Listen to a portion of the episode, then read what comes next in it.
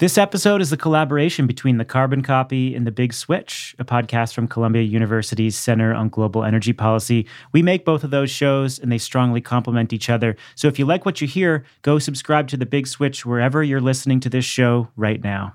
Thanks. From the studios of Postscript Media and Canary Media. Dr. Melissa Lott has a superpower. Now, I've been on a lot of Zoom calls with her over the past year, and I've seen this in action. She can visualize the energy embodied in everything a t shirt, a plane ticket, whatever it is you're eating. I can. It's is it a superpower? Is it a curse? I think it's really interesting, but I I can't turn that off. Everywhere I look, even right now looking around the room I'm in, I can see energy in all the pieces around me. Must be both empowering and mentally taxing. Yeah, yeah. That's true. When you're when you're eating an ice cream cone with your kid and you're like, oh, you know, the power that it took to actually freeze this and keep it cold, and where did this cone come from? I'm sure someday um, my kid is going to go, Mom, stop telling me about life cycles. like that will happen someday. When COVID fritzed out the economy, Melissa experienced the same things we all did. There were childcare disruptions, travel freeze, just a fear of the unknown. And then she started noticing other visible shifts, shifts with major energy consequences. I remember one day driving through the neighborhood to go pick up groceries because we got a curbside spot. Big luck. And in the entire drive to the grocery store until I hit that parking lot, all I saw, no joke, all I saw were delivery vans. So it was Amazon vans, you know, the white big box trucks.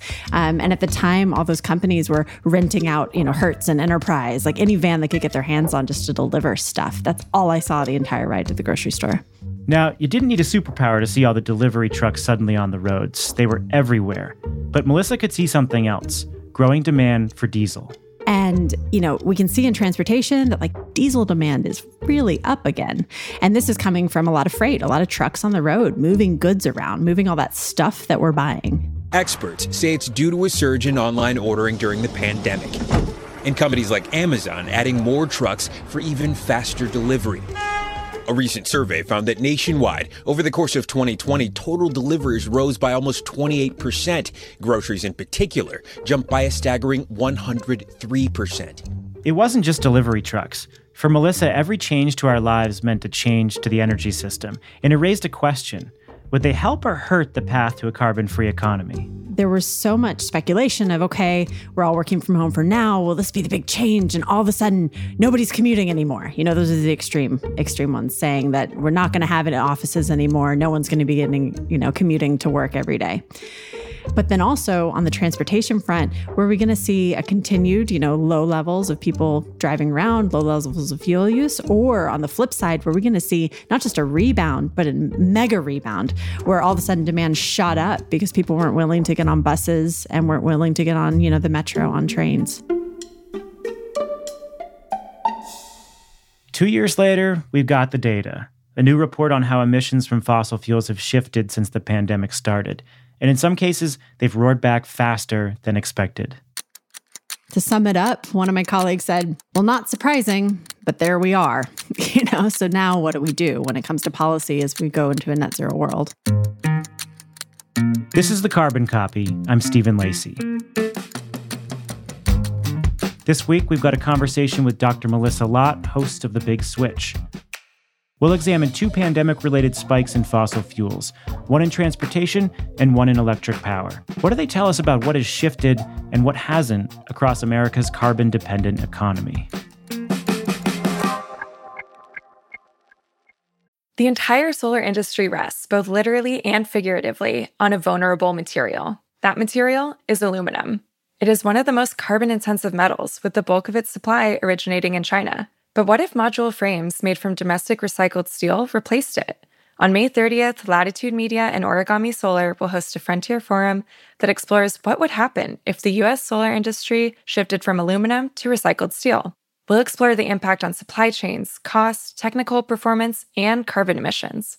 This is a must attend for anyone who cares about the domestic solar industry. Register for free by clicking the link in the show notes or go to latitudemedia.com/events.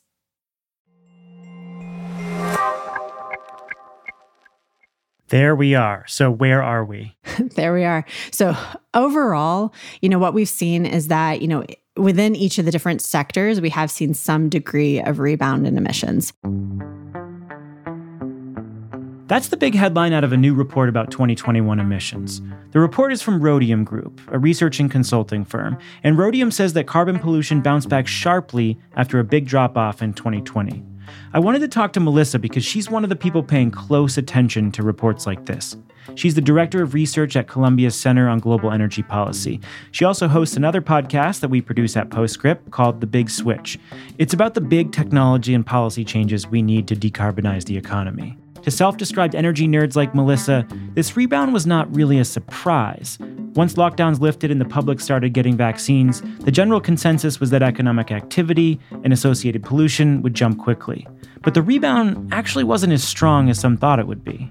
And so overall, the, the economic recovery has been a little more start and stop than we may have expected with the different variants coming through. On one hand, we've had vaccines. On the other hand, we've had all these variants. And we've seen some of those mixed effects, those starts and stops and unpredictable things happening in different parts of the economy.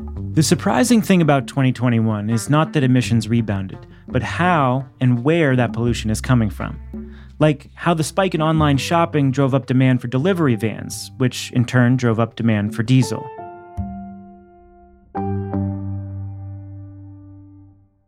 So transportation had decreased overall by I think it was 15% um, from 2019 to 2020, and we've seen it come back by 10%. And a lot of that is driven, you know, by actually a lot of freight and a lot of diesel use. So aviation's still down, but you know what? We're buying a lot of stuff and it's moving around on the roads. Conversely, like if you look at industry and power and buildings, you're seeing things coming back to different degrees. So, you know, industry dropped by about 6% and now it's back not quite 4%. So it's it's, you know, two-thirds of the way, not quite, a little bit less than that back.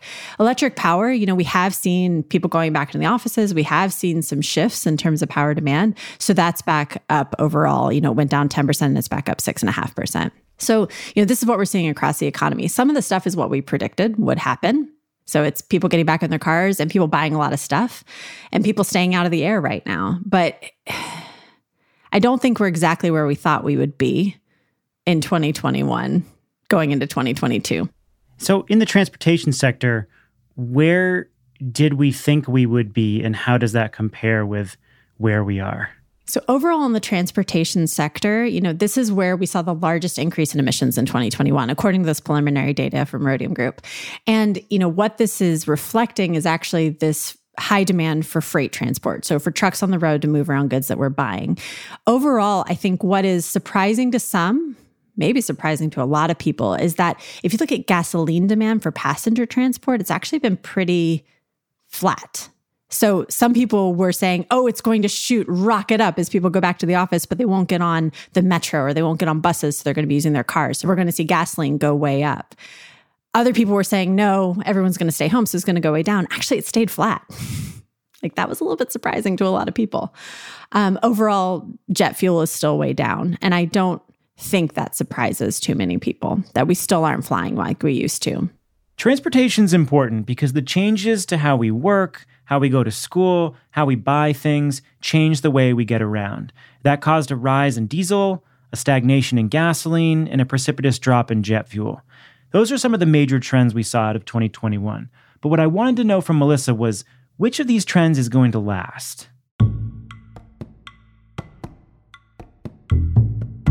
So, long term, what do we expect to stick? And what do we expect to be a passing trend in the transportation sector? So I think in the short term, you know, we do expect people to be going back to work more than they were before. We do expect people to continue buying things. Um, and there's a lot of interesting research starting to come out about how sticky we think our changes in buying trends are going to be. And it seems like they'd be pretty sticky. So the in the longer term, I think what's really interesting to follow is the major changes we're seeing in passenger transport around electric vehicles and electrification of vehicles. We really are seeing momentum there and a lot of states stepping up and creating coalitions saying we're going to build out the infrastructure to make this a long-lasting trend. But also in heavy duty trucking, I think some of the most interesting stuff we're seeing is around regulations to reduce air pollution from these trucks. So I'm thinking about in California all the stuff they're doing around smog check regulations to actually make sure that as we have these trucks on the road, that actually we don't just see an endless increase in air pollution. And so that's a long term trend. Like, I don't see that going backwards. But there was another trend reversed by the pandemic, at least for the short term the steady decline in coal. After the break, why is coal rebounding? And what does it tell us about our reliance on fossil gas?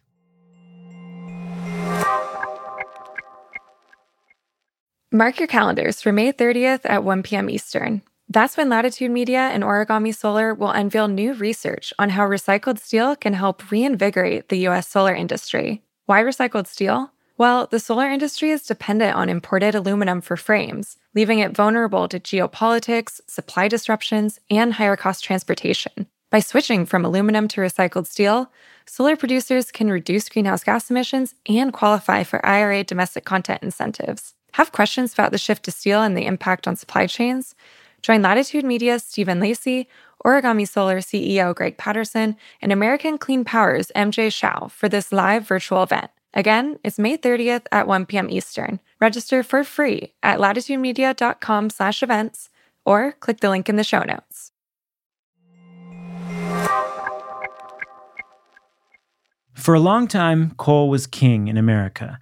It's been the dominant source of fuel for electricity since the middle of the 20th century. But starting in 2007, it declined steadily.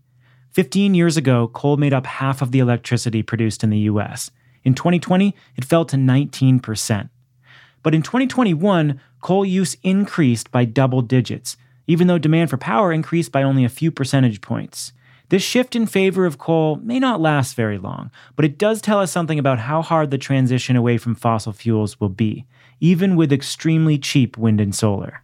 Yeah, so this is really fascinating on a lot of levels. So overall, we saw an electric power, which is something like just under 30%, so not quite a third of US emissions.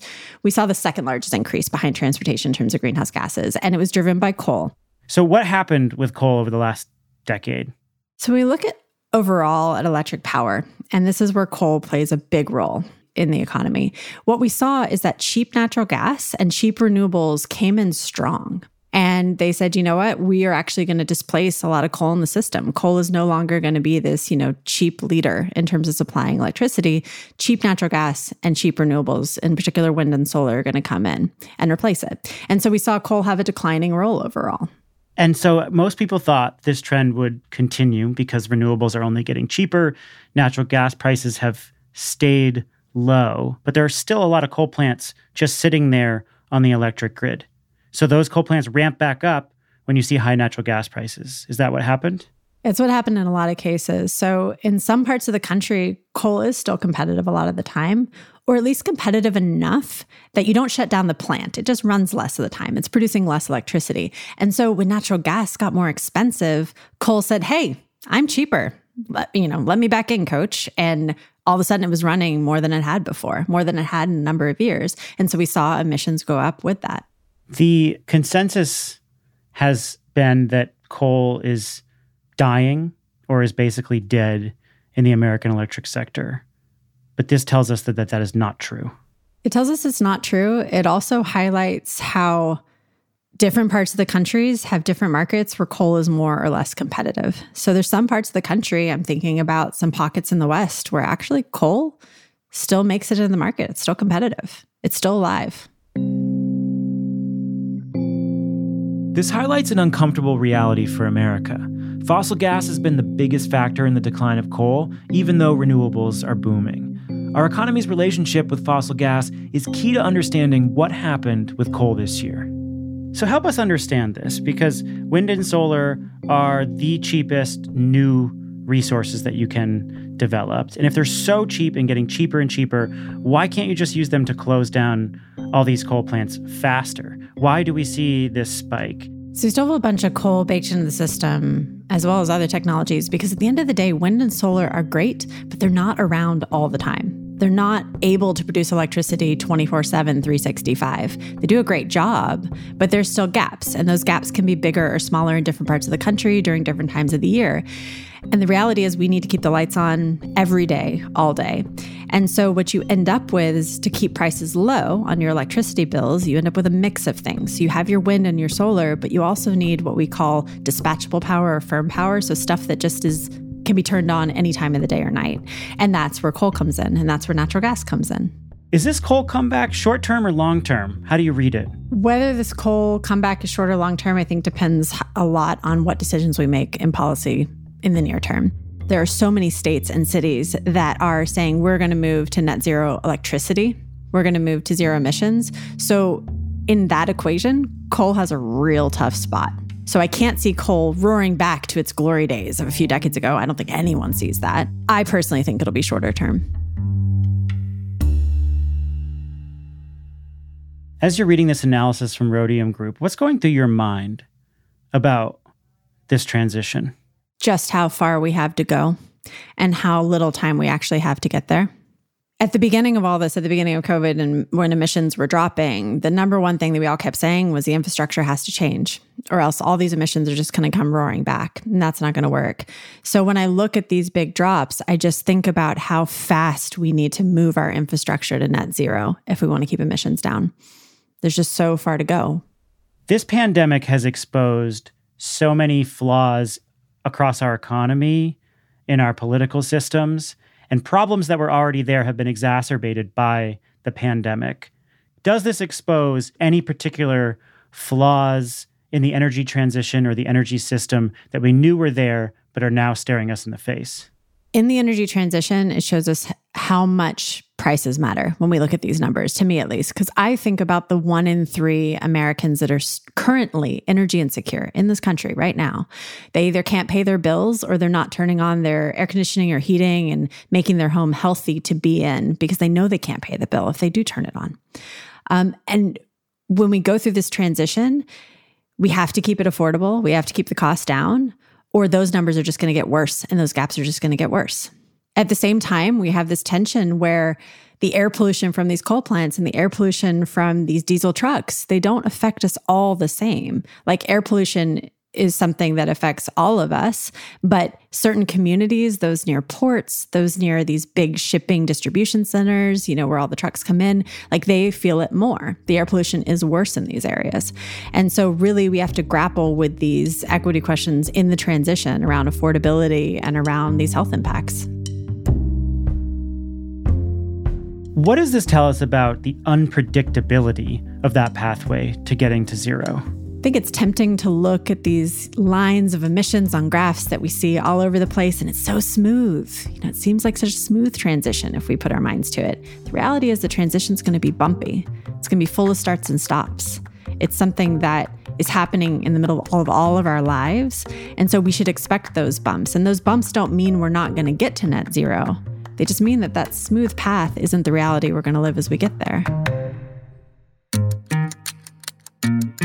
Dr. Melissa Lott is the Director of Research at Columbia University Center on Global Energy Policy. She's also host of another Postscript podcast called The Big Switch. We make that in collaboration with Columbia. It breaks down the economy part by part and explains how we can remove carbon emissions from each piece. If you haven't already, go check out their other episodes. You can find them wherever you're listening to this show. And what you should also know is that the pandemic turned Melissa into a chef with exquisite taste. Like everyone started cooking from home and like baking sourdough bread and all that stuff. I never got into the sourdough, but I did a lot of other things. You know, I learned how to make flan. I don't know, just a lot of cooking at home. It's my favorite kind of sweet. Flan? Really? Yeah. I didn't know yeah, that. one of my top. It's really delicious. The Carbon Copy is a co production of Postscript Media and Canary Media. Our producers are Jamie Kaiser, Daniel Waldorf, Dalvin Aboagye, and Alexandria Herr. Sean Marquand mixed the episode and composed our theme. Original music came from Echo Finch and Blue Dot Sessions. Thanks to Canary for their partnership. Thanks to all of you for listening. And make sure to listen to our companion podcast, Catalyst, with Shayle Kann. Find it at Canary Media or any podcast app. You got a lot of listening ahead of you. Join us here next week. I'm Stephen Lacey. This is the Carbon Copy.